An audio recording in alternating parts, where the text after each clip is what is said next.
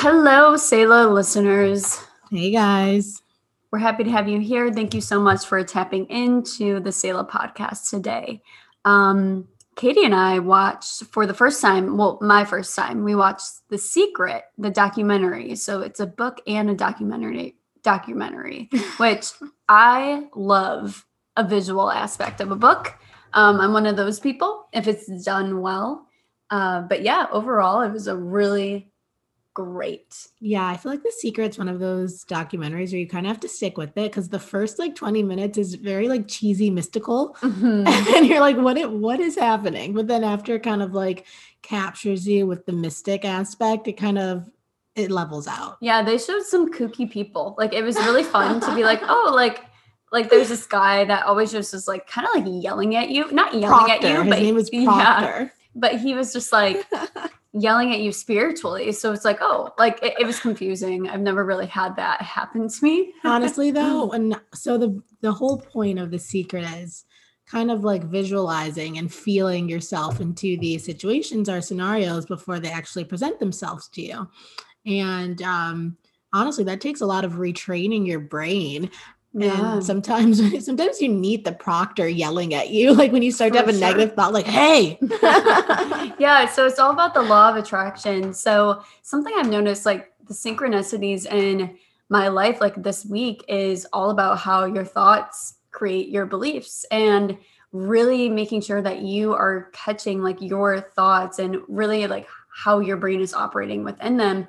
And I've noticed that I have kind of operated from a space of where maybe I'm focusing on the things that I don't want to do in life. And so therefore I'm staying at that energetic of what I don't want. And so the law of attraction works towards that lower vibration. So I really wanted to make sure that I'm taking accountability and stepping more into the things, you know, and thinking more of the things that I want to create that um to create that flow to come through me. Yeah, and a lot of people I know when you talk about law of attraction, it's like, oh, what you think is what you get. It's like it doesn't happen as rapidly as you think. It's not like you're gonna be like, oh, like I'm thinking about taking a trip to Paris and tomorrow you'll be in Paris. It's more about the law of attraction as your thoughts go as far as patterns go, um, which really ties us into what this episode is about with Deanna Nicole.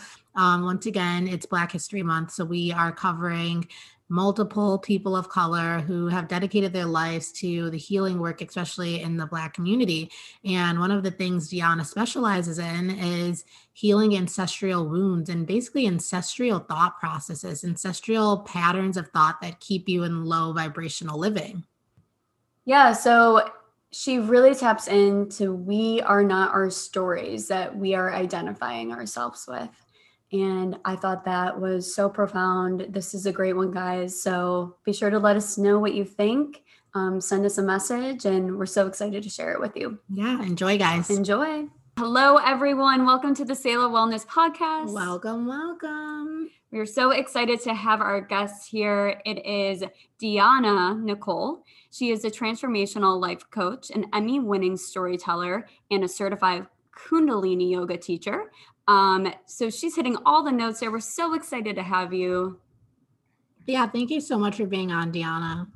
Thank you. Thank you for having me, you all. It's great to be here, and I really love what you all are doing and the intention behind this podcast. So, thank you for having me.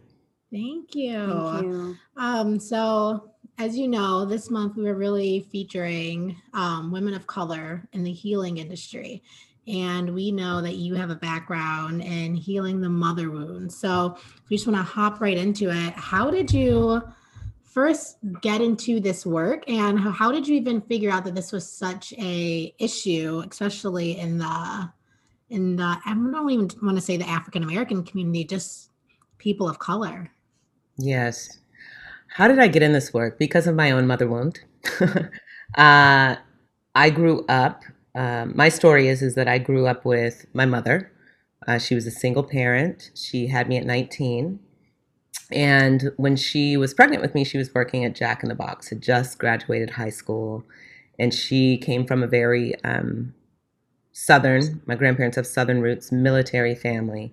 So she was already carrying a lot of shame around being pregnant out of wedlock, being pregnant that young. Um, so that's to give you backstory on that. And the man who I was told was my father was not very present when he was. It was very toxic. He was an abusive man um, who comes from abuse himself, so it's no wonder he's abusive. And for the longest time, I thought that my deepest longing was to have this love for my father, right? Like never having a dad there. I thought I had, you know, daddy issues. And a lot of my healing journey, I would say, up until, I don't know, like 30, was around the father not being present. And I really worked through a lot of, well, we're not even going to go into how that was expressed right now. But once I had started really on that journey of healing, I found out he wasn't my father. My mother had um, lied to me. Um, in her mind, she didn't lie, she just didn't know. But that's another story as well. You guys can ask more questions if you want. But long story short, what I realized was, you know, after really looking into do the healing around the father wound, I made a film about it. Um, I did a lot of creative work around it, which always helps with my healing. I realized the deeper wound, the deeper um, root of ways I was showing up in my own womanhood was directly linked to my relationship with my mother and how I saw her embody her womanhood, how I saw her in relationship to love, to friendship, to money, to work, to everything. And it wasn't until I really saw that could I really begin my own journey of healing. And within that journey, I mean, a lot of people are not willing to go down that route, especially as um, Black women, women of color. You know, don't talk about my mama. We don't talk about our mothers. We're not supposed to. I mean, because they've done so much and they have intergenerationally been through so much, uh, within the black community specifically, you know, you don't talk about your family's business, right? You don't air the dirty laundry on the streets. And there's just such, there can be such this uh, environment of secrecy, which breeds shame, and the inability for people to really have honest, hard, sometimes confrontational conversations with their mothers. Mm. Yet it's absolutely necessary if you're going to embrace your own womanhood. Wow. happen. There's so many points in that that I wanted to touch on, but when you said that how many black mothers have been through so much and it's one of those things we don't really talk about how the uh, effects of our parents them going things how they affect us. But one thing i've realized is so often black women wear their wounds i guess is like an armor like a like a badge of honor like i've been through this i've been through that i've been through this. So i feel like it's hard as a, as a, as a society to look at those wounds and as wounds and say oh wow there's some healing that needs to be there instead of glorifying them. And i feel like especially in the black community a lot of the times these wounds are regarded as strength. Yes yes. Well you know there's that's a great acknowledgement and um, talking point because it goes in many places. So when we look at and and I just want to say too, and I know you know this, um, but I'm talking from my contextualized experience. Um, statistically, yes, there is um, a disproportionate number of single mothers to two parent families or what have you. But I also don't want to blanket this as every black person comes from a single mother that's gone through a lot of struggle. I just have to say that because I do know other Black women that have not had that experience. But from my experience and from what I what I've observed, this, like you said, this this woundedness, this I'll even I'll call it this struggle, like being addicted to struggle, or not even addicted to struggle. It's it's it's the pain body, right?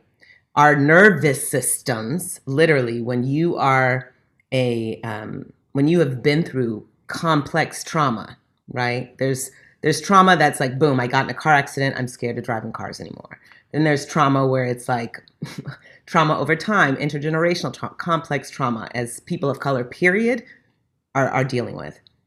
With complex trauma, your nervous system starts to get rewired, to expect struggle, to be start to become comfortable with struggle and pain, to to feel like it is way too terrifying to believe that things could actually work out in the way you would love them to because you have witnessed up until this point things that have not and you're expecting it not to right? Mm-hmm. so there's this literally on a biological level a retraining of the nervous system that has to happen. That's why it's you know by body mind and spirit healing that needs to happen.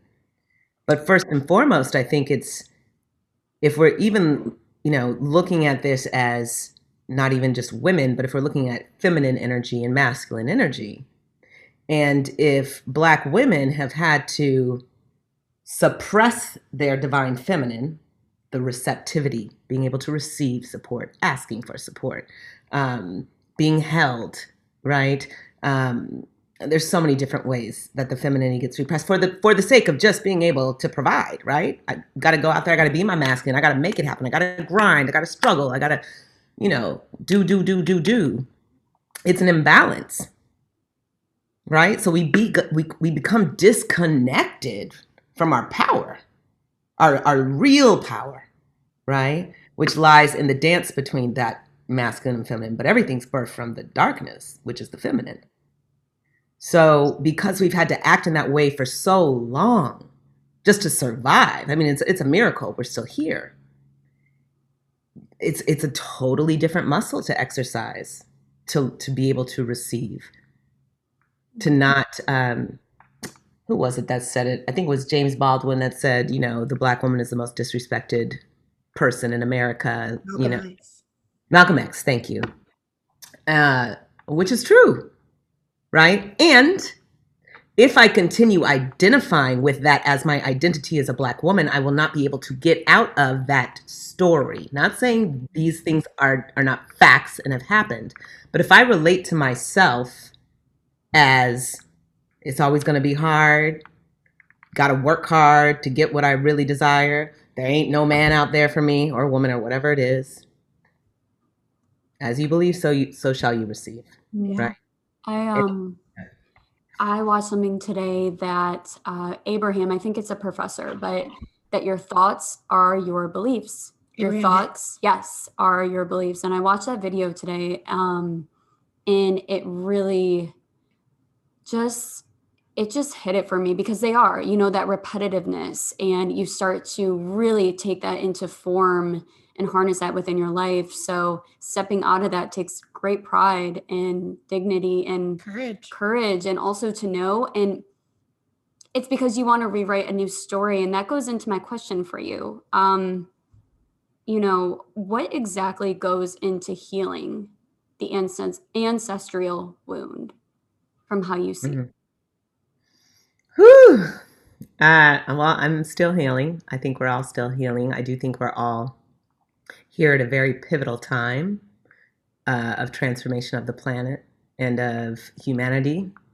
Um, part of the pain, as, as far as from my perspective, especially within the Black community in America, in North America, is that literally most of us cannot trace back beyond the trauma and the genocide of what slavery was, right? There's something about being disconnected even from knowing where your ancestral roots are, other than a generalization of most likely West Africa, maybe, you know. So there's already that disconnect. And, you know, I, I had a client who, uh, a young Jewish woman, um, and I, she had said something one day. I said, You do realize that most Black people in this country, their last names are the name of a slave owner. My last name, Baxter, is that's not from my ancestors. That is from a slave owner.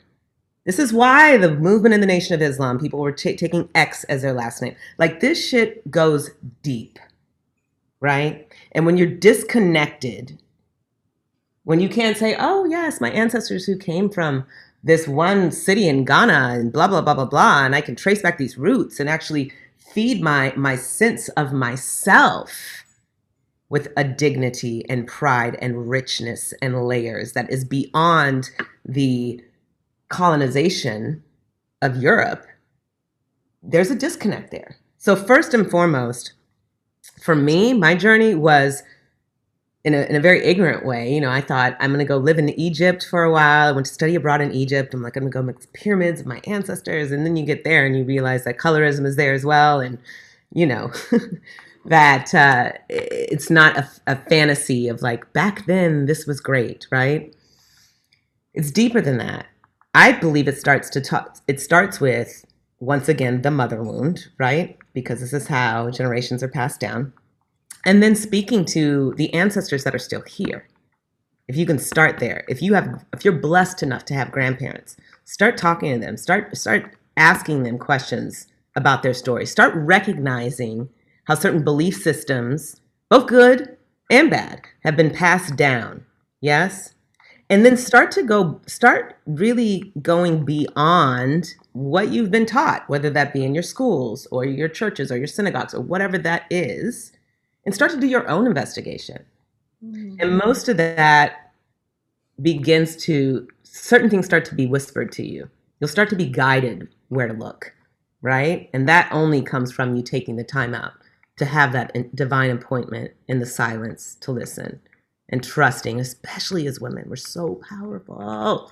16 times more powerful than men when it energetically. 16 times. Exactly, 16. That's I'm in yogic teachings. That's mm. this is, you know, Kundalini specifically. 16 times. There's nothing beyond woman except God. We've been given the gift to create bring life. Mm. When we start to connect to that, right? That also will start to reveal places that need to be healed within us. And that usually is attached to ancestral line. So that's a long answer to your question. But the other part of that is like I keep a separate altar in my home for my ancestors, right? And one of them that I really work with a lot is my great grandmother, who I had the opportunity to spend time with when I was at my um, undergrad years at Duke. And I sit with her. I ask for guidance. I listen. Am I going to hear her talk to me? That's not necessarily how I'm guided, right? I might get signs on the radio or in the street or what have you.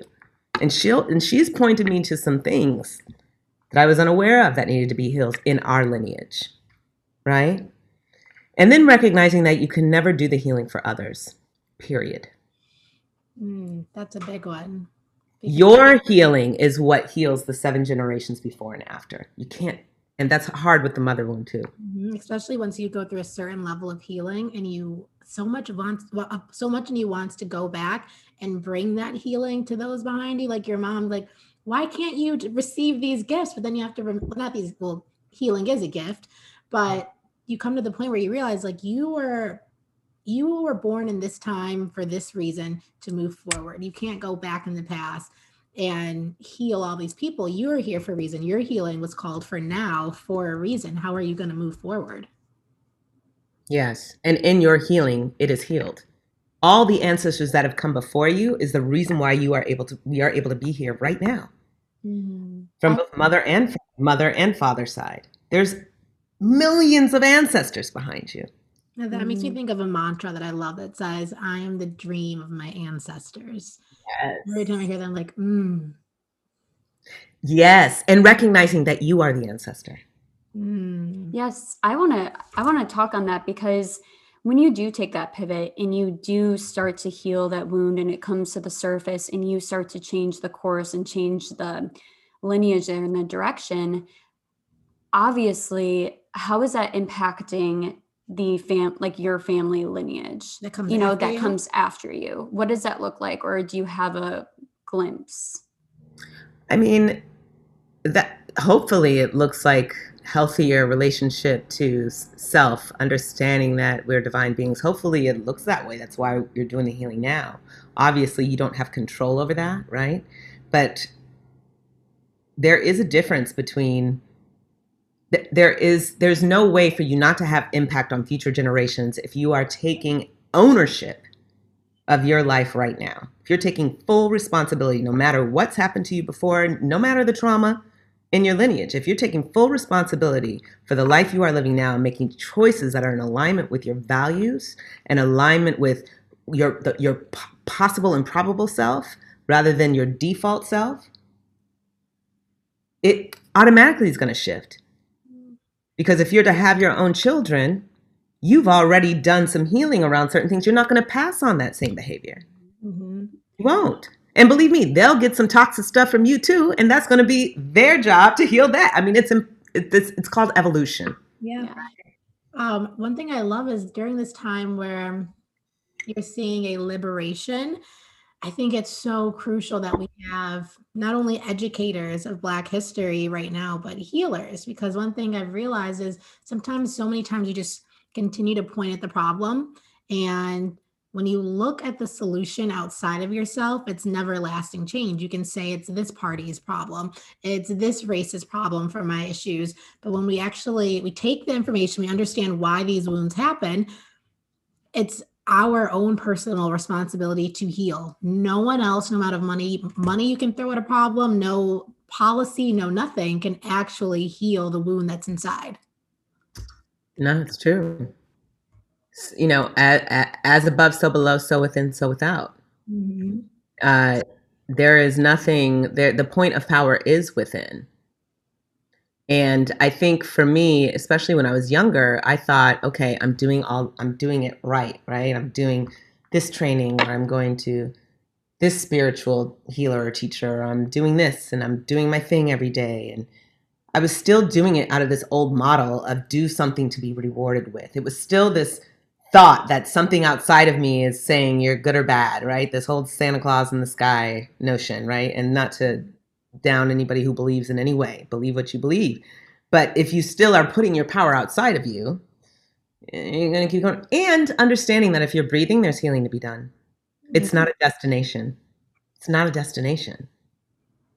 Yeah. You, you break through an old way of being. It's like, ah, and then it's like, oh, oh shit, okay, there's this happening now. What's this? Is this an alignment? Ooh, this doesn't feel alignment. Okay. You know, and you go through and the messy parts all over again. Like there's no one day everything is perfect. Yeah. Life would be boring if that was the case. That's not life. It's not that. That's nature will teach you that, mm-hmm. right? There's always a death and rebirth happening.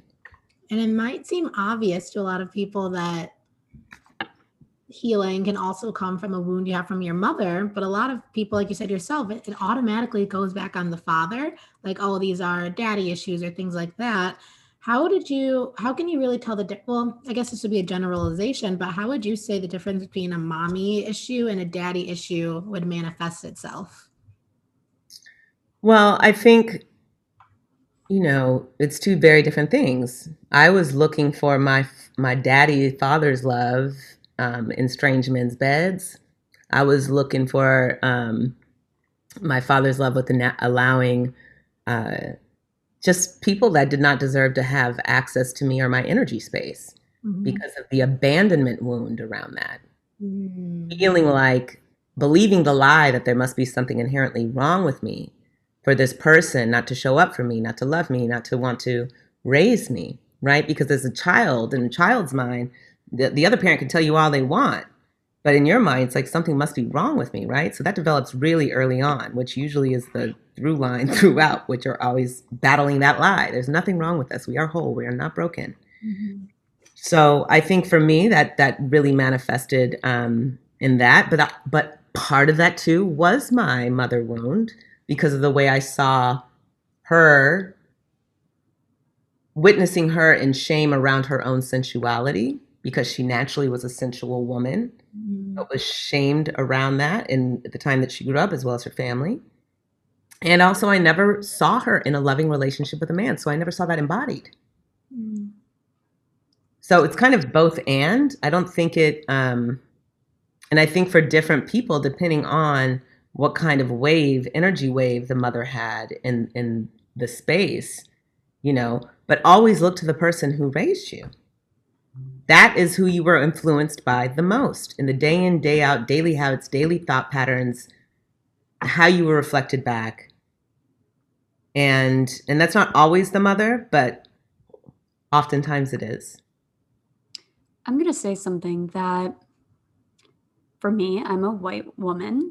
My ancestral healing looks different and mm-hmm. everyone's is unique and everyone's is different and everyone should honor their own healing and really take the time to feel that you know and healing is for all races but i want to say that um for me like i did a lot of questionable things as a young girl and i didn't come from any daddy issues to be honest or any mother issues but still the lack of within was still apparent for me. And it makes me wonder, and not to completely derail from this conversation of like the focus of the wound of the mother and the father, but it makes me think, well, hmm, like I wonder where that came from. You know, I mm-hmm. wonder where the feeling of trying to find love, acceptance, and I feel like that's also just looking at the grand picture of, again, our environment of where we came in and it, there's so much you can put into it. There's so much that can really um, affect that. And dissecting it is not easy. And sometimes there's certain things that you can pivot on it and be like oh that's that's an easy one. Like or like i act like this because of this reason. Like a very obvious so basically your question is like if you if you I don't know if it's a question kind of has, have the same a... qualities of someone who might need to heal some mother wounds yet you don't outrightly notice that you have a wound from your mother, how can you kind of begin to pinpoint where that wound might come from? Sure. Like it's, yeah, I think that's a good question. I think that's a good question. I don't think anybody doesn't have a mother wound. I agree. Um, I think when we start looking deeper, and not that we're looking for the bad things, I'm not saying that. Mm-hmm. Um, but you know what is what was your relationship to your mother's mother? Because you were in her womb. You were in your grandmother's womb right? Mm-hmm. and if that was the case she was in her grandmother like it's deep stuff. Mm-hmm. and this is even if we really dive into it and start start talking about the divine feminine energy right? Or if we start talking about goddess culture if we start talking about times before there was a uh, monolithic god times before even the egyptians were worshiping ra as the sun god you know um, basically the shift into patriarchy mm. right? If we go before that time women were not uh, women's voices were not silenced. We weren't feared.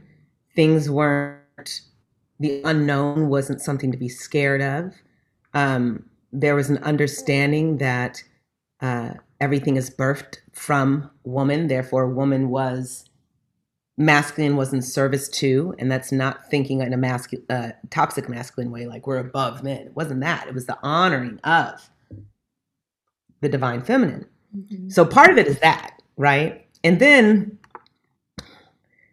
once again, because what I'm hearing you say is more like, well, I didn't have any like bad things necessarily happen, but I still have acted out in ways or have self worth things that come up.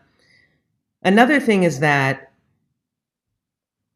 when we are when we are not even yet a fetus as women, the cell that divides the tissue, the cell, the tissues of the cell that okay, what am I trying to say? The cell that forms the tissues of your throat is the same cell that splits to form the tissues of the womb. Wow. Thus, thus it's, and if you look in a in a um in a, in, a, in anatomy and look at the throat and you look at the womb, mm. the jaw is the pelvic floor just of the womb. Like even when you relax your jaw, you can automatically feel your womb open. It's direct connection. Therefore, women's relationship to their sensual selves to their creative center, their womb, their second chakra, is a direct relationship to them speaking their truth, for them feeling safe enough to set boundaries, for them to be able to safe enough to tell their stories, and for them to really own their power. It's connected.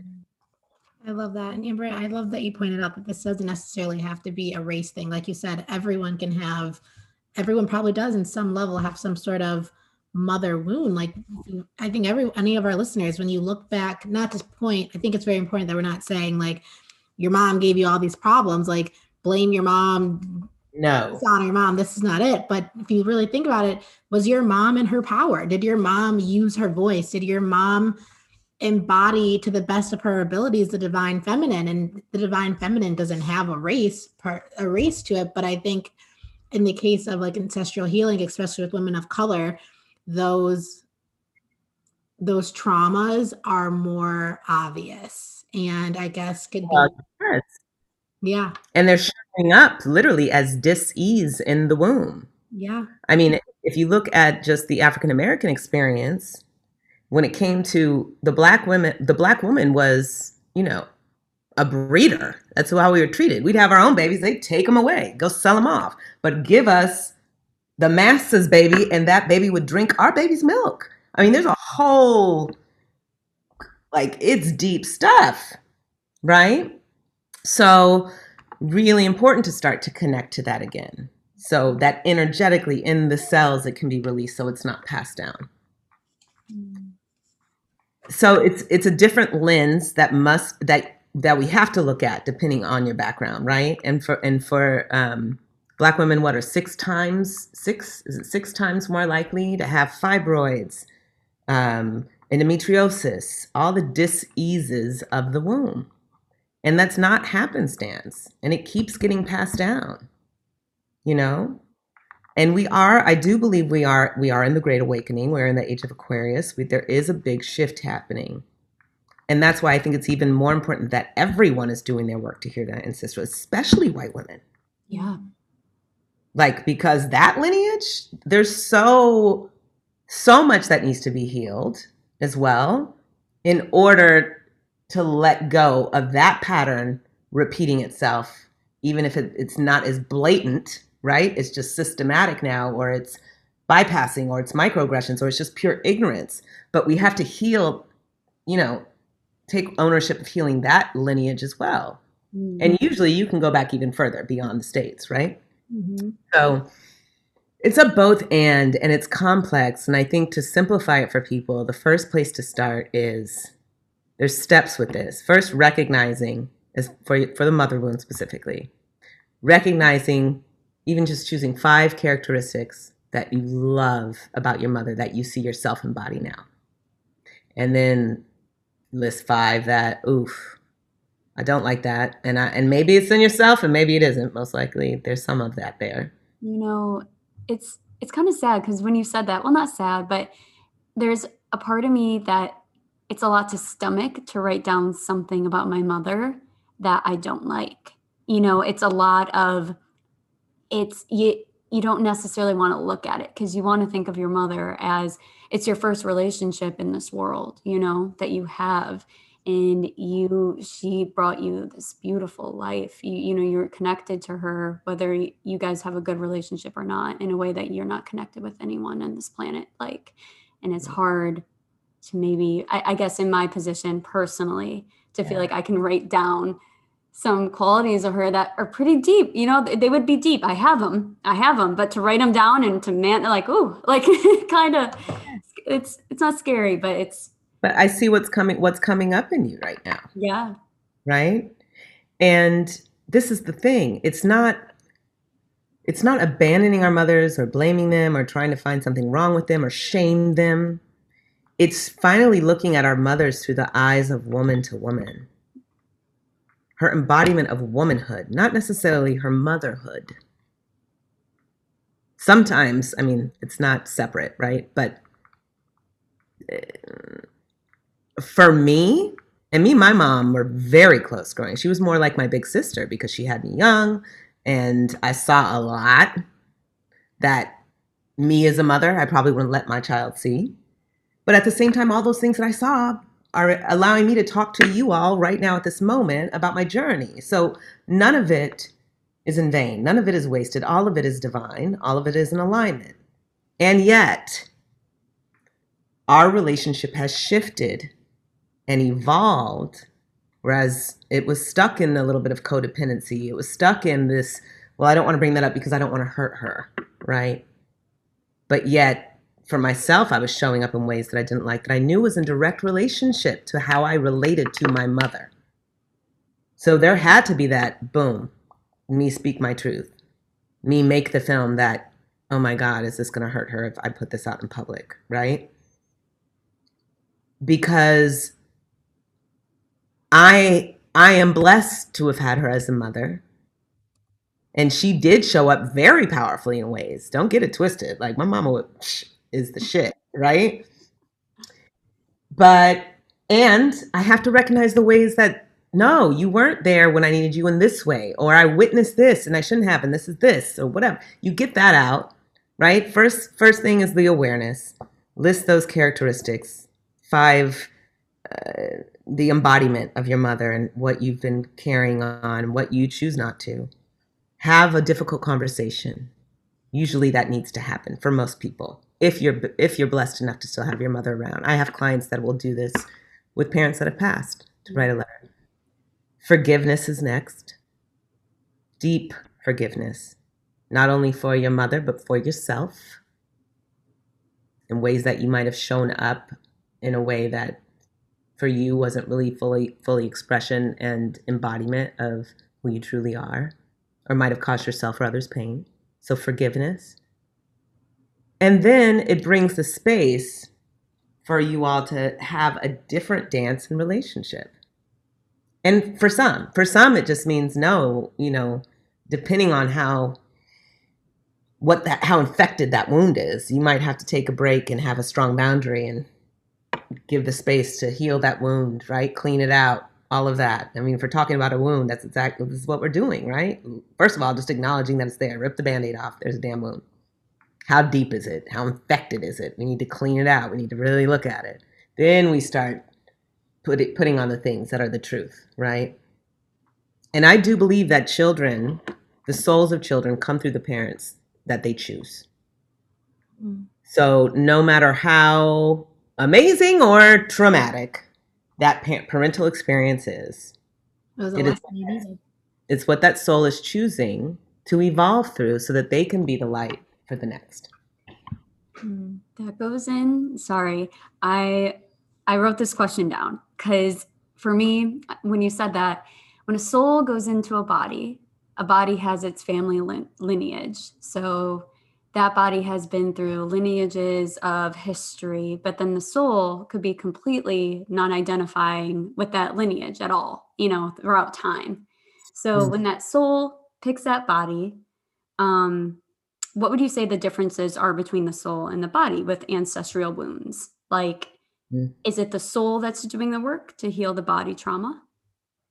Mm, hmm Well, you know, we are vibrational beings having a human experience. So I think a, this is how I believe, anyways. I think a lot of us think of a soul as something that's inside of us. It's not. Like the soul has the body. The soul is bigger than the body, no, right? Or even if you're thinking of of uh, you know, in different um, like yoga. We'll use yoga because that's what I know. we talk about the 10 bodies. There's 10 bodies the radiant body, the auric body, the negative body, the positive, I mean, the negative mind, the positive mind. These are considered bodies. Oh, I feel them. I'm like, oh, yeah. Oh, it's, and you know, it's interesting during this time that we're supposed to say six feet away, the auric field extends at minimum six feet. Wow. You can, you can expand that through breath work and your energy and what have you. But so, I mean, and when you think of vibrational beings, right? And you think of of of light. And if every cell, I mean, this is how magnificent this it just blows me away when I start to think about it sometimes. I'm like, my God. Like science to me is just the, amazing because it just proves like how divinely perfect everything is in that way every cell, like what turns over, what is it? I think it's, I might mess up my numbers here, ladies, so fact check it. But I think like every 72 hours, a cell renews itself, mm-hmm. right? And, or if you think of molecules as well, like you've seen all the studies, right? You have a jar of water over here, you tell you, mm-hmm. you, tell, you send it love, you have a jar of water here, you send it to, and you see what energetically happens to the mo- molecules. Once again, vibration, intentional vibration, light so in that sense, everything is energy. We're experiencing experiencing this as a physical body, right? But nothing is static. it's still energy mixing, right? It's still energy in movement, Mhm. right? So, in that sense, it's not one is doing it to the other, it's both and. Mm. Because at the end of the day, nothing is separate. There's only one thing at work. Life with a capital L itself is always seeking to expand and grow, just like space, Wow. infinite. Very hard for our 3D minds to wrap around it, but mm-hmm. that's why it's so important to close that outer eye, go within, connect with the breath, start to experience yourself beyond what you can see. Wow. You know, does that make any sense? That makes sense. A hundred percent. It makes me think of also how not trivial because that's it's not trivial, but when you detach detach from your identity of just a body so much, the smaller race feels. You Mhm. know, like when you really start to imagine these different levels of self, um, these different levels of life, the 3D racial experience seems so small in comparison. Mhm. Yeah. No, it does. It's it's a both and experience, right? Because there there's something with, within the spiritual industry that I, I find really troubling sometimes. And I've seen it a lot um, over the past year, especially 2020. You'd see certain like, you know, Instagram influencers who are spiritual and not say anything about what's happening. Because it's like, oh, it's not I'm gonna stay in my positive vibes. I'm like, that's a fucking luxury. that's privilege in itself that you can stay Yeah. over your positive vibes and not be affected by it, right? And it's very important for you not to be entrenched that your whole reality is in defense to a reality that you no longer want to be creating. Mm. Mhm. It still serves as identity, which is why it's so important and why there is such a deep wound there within the Black community because of even as children, especially if you're in the public school system, you're not taught anything good about yourself. No. Nothing. All the heroes are white. All the inventors are white, and that's all lies. It's bullshit, right? American history is black history. But it's but what these kids are fed with the identity that comes from that is one that is in reaction to a measuring tape that they'll never measure up to because whiteness is a construct in itself. That's exactly That's why true. I am going to school for African American studies and why I want to be a professor in African American studies is because when I was in college taking these classes, it felt so disempowering and it felt like I was being sold an identity that I didn't identify with. And Yeah. when I kind of stepped out of that narrative and started doing my own research outside of my school research, which blew my mind. I was like, you know what? No, like Black history, the class did wake my eyes up in a way that wasn't obvious. It woke my eyes up to this doesn't feel right. And the research that I did on my own and getting my and getting my yoga certification and and I consider myself a spiritual person, all these things started clicking. And I'm like, no, Black history is very important education wise, but it needs to be done in a way that incorporates wellness, empowerment, because that that's lacking. It is. It is. And I feel like, you know, it's interesting you say that. That's why identity identity is fluid. It's not solid, 1st and Mhm. foremost. And it's the most powerful identity in the way that you identify is in relationship to yourself, right? Because there's always going to be projections on you about who you are and oh, she looks like this, so she must act like this, or whatever it is. But I remember I was 19 when I went to go live in Cairo. And I grew up up until that point thinking I'm a young black girl. I, I've gotten, you know, graduated high school with a 4.3 and da da da da. And my mom had to go on welfare for a while. Like, I always had this identity of like this poor, monetarily poor black girl who's had to struggle so much. And damn, she's made it and she's doing so good. And she ended up at Duke and da da da da. And, you know, oh, life's been hard. And I went over to Cairo and then I saw what poor really was. What it is to not have basic fucking drinking water. What it was to, you know, and it shifted my whole identity of myself. Because the, the trap in that is that you stay in victimhood. Yeah. That does not that does not mean you deny the the hateful systematic bullshit that is there to try to keep you in victimhood. But if you remain in victimhood, you're giving your power away. Mm-hmm. A hundred percent ownership of your life is key to living a life of joy. And that doesn't mean ignoring what's happening. And all of us are doing our part, hopefully, in whatever way we can with the gifts we're given to shift that, Mm-hmm. right? Because I did the same. I major, I double majored in literature and um, triple AS, African slash African American studies, minor in women's studies, and I and I was angry going into college. I was like, I will never read another book by a dead white man. I'm done, and I didn't. and it was the best thing for me because then I just was, oh my god, I found Audre Lorde and Toni Morrison and and um, Chinua Achebe and like all of these, all this amazing literature and stories Mm. That just expanded my experience of my myself. Yes, that's what it is. I feel like a lot of the times education, black education, puts you in a box rather than is expansive. And that's what I want everyone to get out of studying black history, just how expansive and rich it is. Yes, yes, yes, yes. Mm. So if you can leave anyone, the Selah audience, with any bits of words of wisdom to take on their path throughout the rest of this life, what would it be? Mm. Love yourself as you are right now.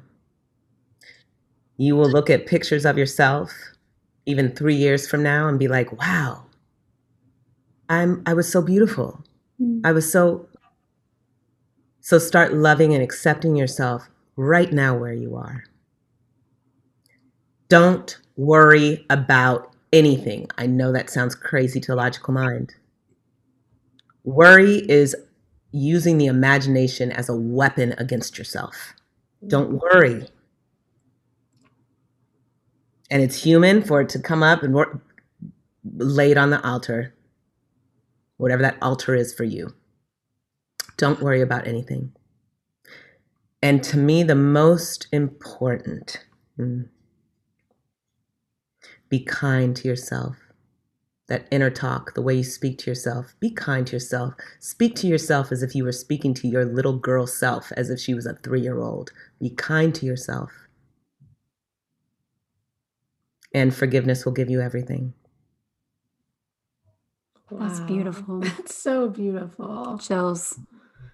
And Thank if you. anyone who is listening to this podcast has just had this little bit sized taste of Deanna and knows they want more of this, I do. Where can I find you? We're not even where can we find you. What? Um, I know you have a program coming up. Do you want to let everyone know about um, the course that you have coming up? It was late February, right?